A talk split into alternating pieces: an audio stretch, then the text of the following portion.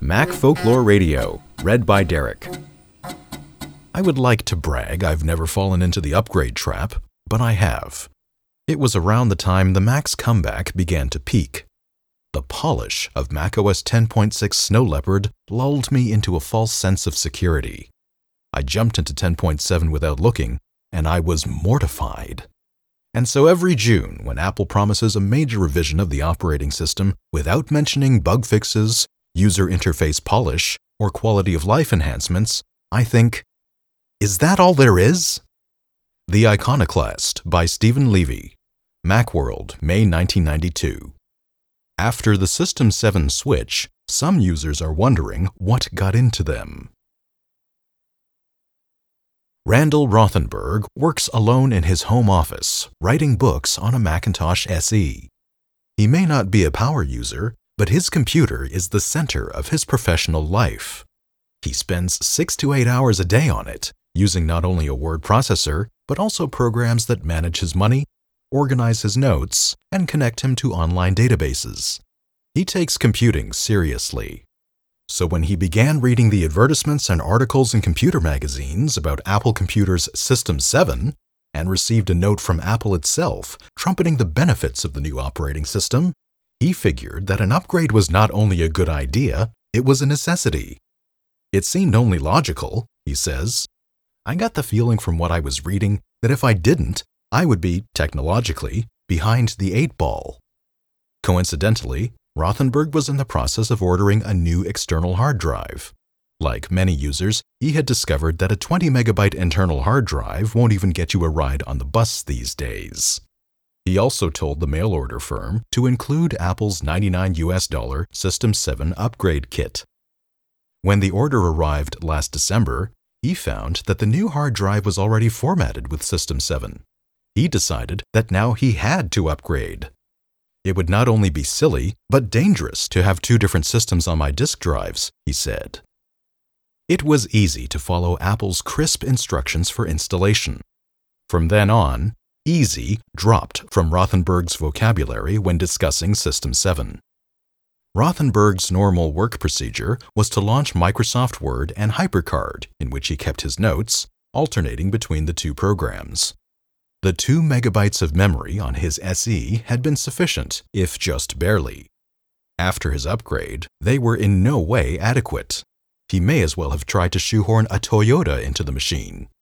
He raced to the documentation and found that there was nothing wrong with his computer. System 7 simply needed more memory. It was right there in the manual that 2 megs is a minimum, he admits. But why didn't they tell you that if you don't have 4 megs, you're out of business? Rothenberg went to the computer dealer and bought two more megabytes of memory for $120. It cost $70 to install. When he got home, he launched everything. Well, almost everything. Rothenberg discovered that On Location, which he used religiously to unearth hidden files and search for data, didn't work right on System 7. He had suspected this after running System 7's compatibility checker and seeing that On Location was on the enemies list he sent away for the new version, which cost him $25.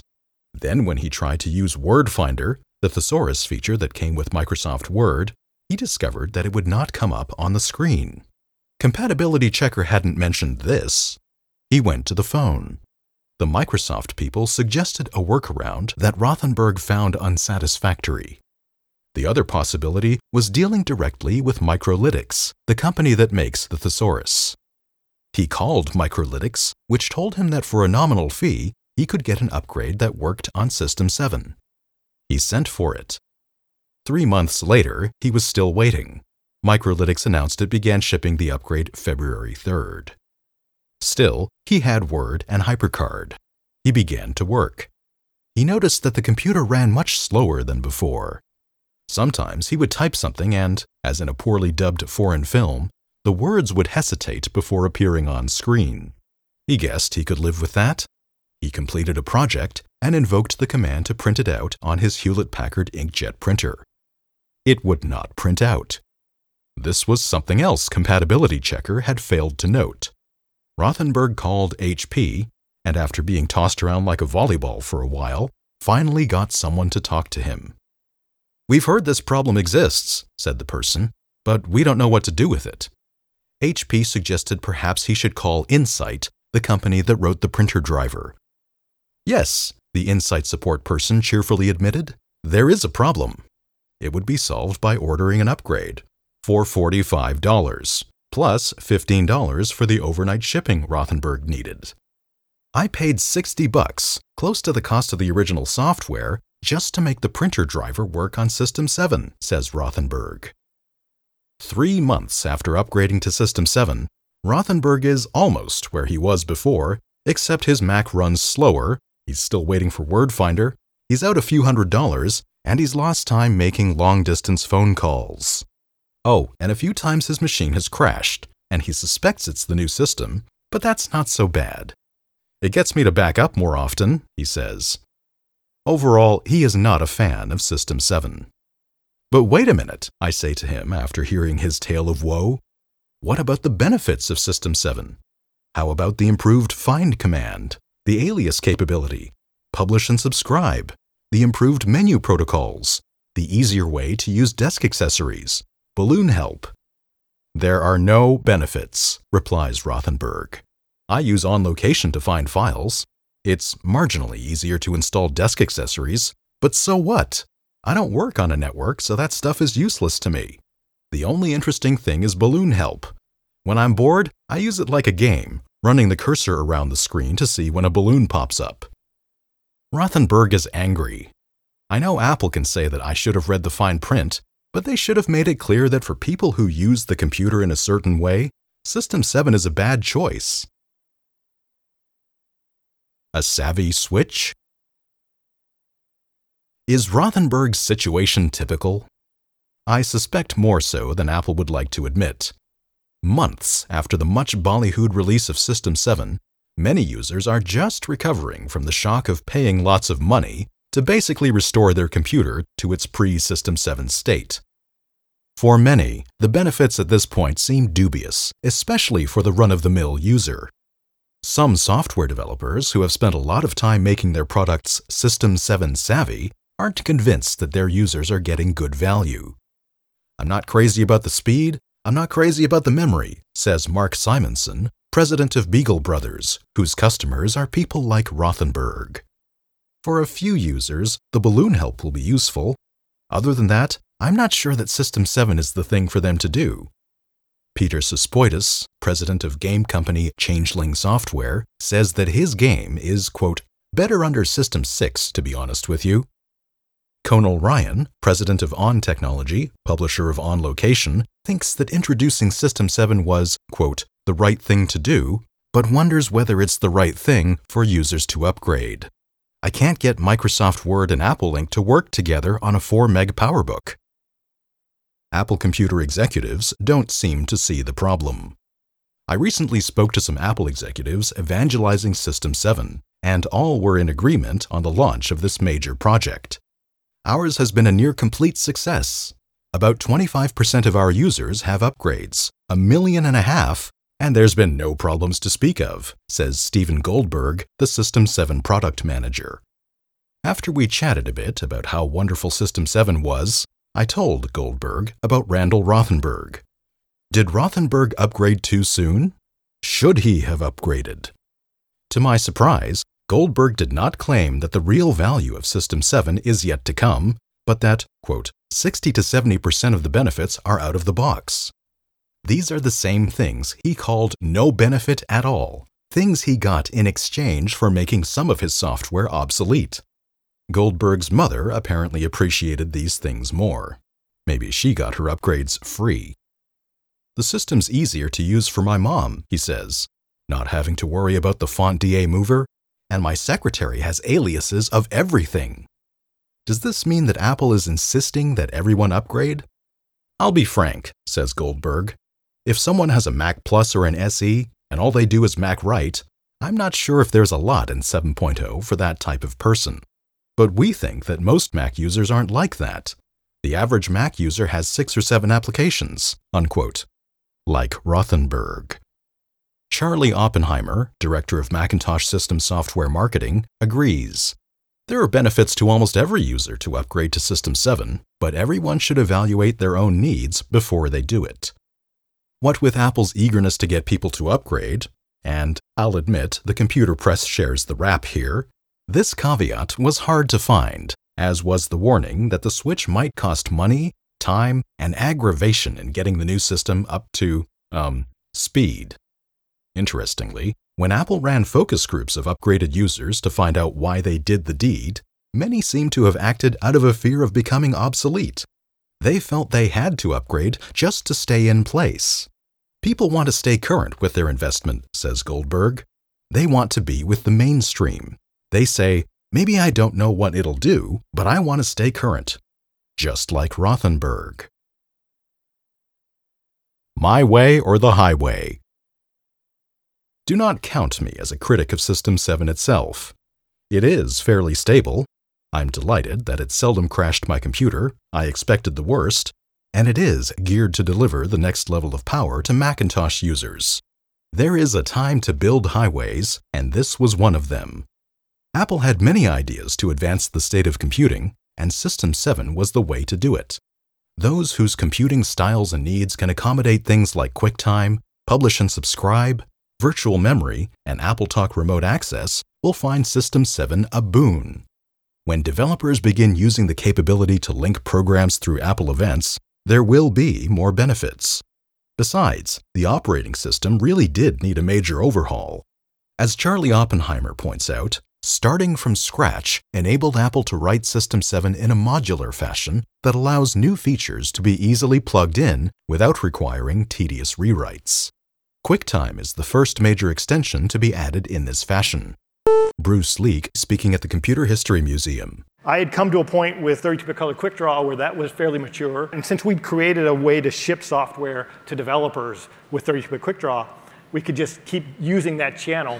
Hmm. Distribution channels were not very common back then. You either got shipped as part of a new hardware release, or you got shipped as part of a huge system software release. Those cycles kept getting you know, longer and longer. This will allow Apple to implement new ideas in a timely fashion. System 7 will be even better if, as Charlie Oppenheimer promised me, Apple finds ways to make it consume less space on disk and in memory and make it run faster. The System 7 TuneUp extension is a first step. This new software from Apple supposedly eases some of the memory crunch and speed loss that System 7 users experience, especially those who own machines with lower memory and weaker processors. In future Macintoshes, some of System 7 may be installed on ROM chips, which would certainly decrease memory consumption and increase speed. Still, building highways is not painless. People who live in the path of these roads tend to get bulldozed. Randall Rothenberg was one of those people. Did Apple set the course of its highway to bulldoze the fewest people? Did it give them proper notice they were in the dozer's path? I don't think so. Only a third of Mac users are connected to networks, giving them the biggest gain from System 7, and of those, few genuinely need all of 7's capabilities. It is reasonable to assume that a clear majority of Macintosh users are more like Randall Rothenberg. They don't know or care what 32 bit clean means, they have no use for QuickTime, and they will never log in via AppleTalk Remote. These were among the users urged by Apple and others to upgrade. Little mention was made of the hidden costs. Not all users have had Rothenberg's troubles, but I suspect that more than a few are now staring at System 7's slightly slicker screen presentation and asking, Is that all there is? Before I got off the phone with Rothenberg, I told him about System 7 TuneUp. Maybe, I suggested, TuneUp would make things better for him. Another upgrade, said Rothenberg. No thanks. I'm not going to risk it. Stanford University had a year's head start with System 7. As an alpha and beta test site, computer specialists at Stanford have spent a lot of time working with System 7's new features, and the reviews are generally good. Probably the biggest feature we've been using here at Stanford is the file sharing. That's also the single biggest reason why we're seeing people move to System 7 is so that they can do file sharing, either in their office or across the campus network. It, it adds a lot of functionality without being really intrusive about the way it changes the environment. it's kind of a, a nice gradual change. I do a lot of writing and teaching and training materials, so I need to have a lot of things at my disposal, and it really speeds up my work and really improves my productivity. The Mac users at Stanford are obviously enthusiastic about System 7, but nothing is perfect. One complaint is that System 7 is not compatible with older versions of Mac software. Almost everyone I've seen install System 7 had to do some type of cleanup work. They had to get rid of really old applications or their favorite games that they'd been playing for five years that just didn't work under the new operating system. And Stanford programmer Peter Tuttle says System 7 is not too good when it comes to copying disks. It's read the source, it's asked you for the target, it's almost to the end of, of copying. It makes you put the source back in and then the target back in one last time. And I can't believe, I have a lot of memory here, I can't believe that it, I, well, I just don't know why it does that, but it seems unnecessary. With over 5,000 Macs on campus, Stanford has a lot of work to do to make the transition to System 7, but the computer experts here seem to think it's worth it. For the Computer Chronicles, I'm Maria Gabriel some personal perspective on low end Macs running System 7. I was about eight years old when we received our System 7 upgrade kit. At that point, the family's 4 megabyte SE had sort of become mine, so I was free to wipe it clean and try out System 7 without bothering anyone. And at 8 megahertz, it definitely felt more sluggish. I would say it was about 5 to 15% slower all round. TrueType was a revelation, more so than Adobe Type Manager for me, because we didn't really have or care about Type 1 fonts, and I greatly preferred System 7's application switching interface to Multifinder. You may recall that in Multifinder, clicking on the icon displayed at the top right switched between applications in a fixed order, which never lined up with what you wanted. System 7 turned that icon into a menu from which you could select whichever application you wanted. Apple's human interface principles got to flex their muscles too, it was now more obvious when you were renaming an object in the Finder. The system was more forgiving of mistakes since the trash can didn't empty itself every time you launched a program or rebooted. But most exciting of all, if you're 8 years old, you could customize file and folder icons just by copying and pasting a graphic into their Finder Get Info windows. These are small things, but in aggregate, they made it easy to make your Mac feel like home. It was the little things that made you feel the polish that had gone into the design. Let's say you were made of money in 1991 and you purchased a new 400 megabyte hard disk. Under System 6, the corner of each Finder window would cheerfully report 365,721 kilobytes available. System 7 condensed that to 375.1 megabytes available. It was a small thing, but we Macintosh users were a sensitive bunch, and I will always remember the impression of care and attention to detail that left on me, one that I have not had since Snow Leopard. Information spread much more slowly in those days, so I never actually saw a System 7 tune-up until the late 1990s. We ran 7.0 on our IIsi for years, totally unaware of the disappearing files bug. Of course, by the time we had a IIsi in 1992, many things began to require System 7, and the debate was over. But I must admit, I did boot that SE back into System 6 occasionally, just to remind myself how fast an 8 MHz machine could feel. Thanks for tuning in. You can find more stories or join the very quiet Discord server for this podcast at www.macfolkloreradio.com.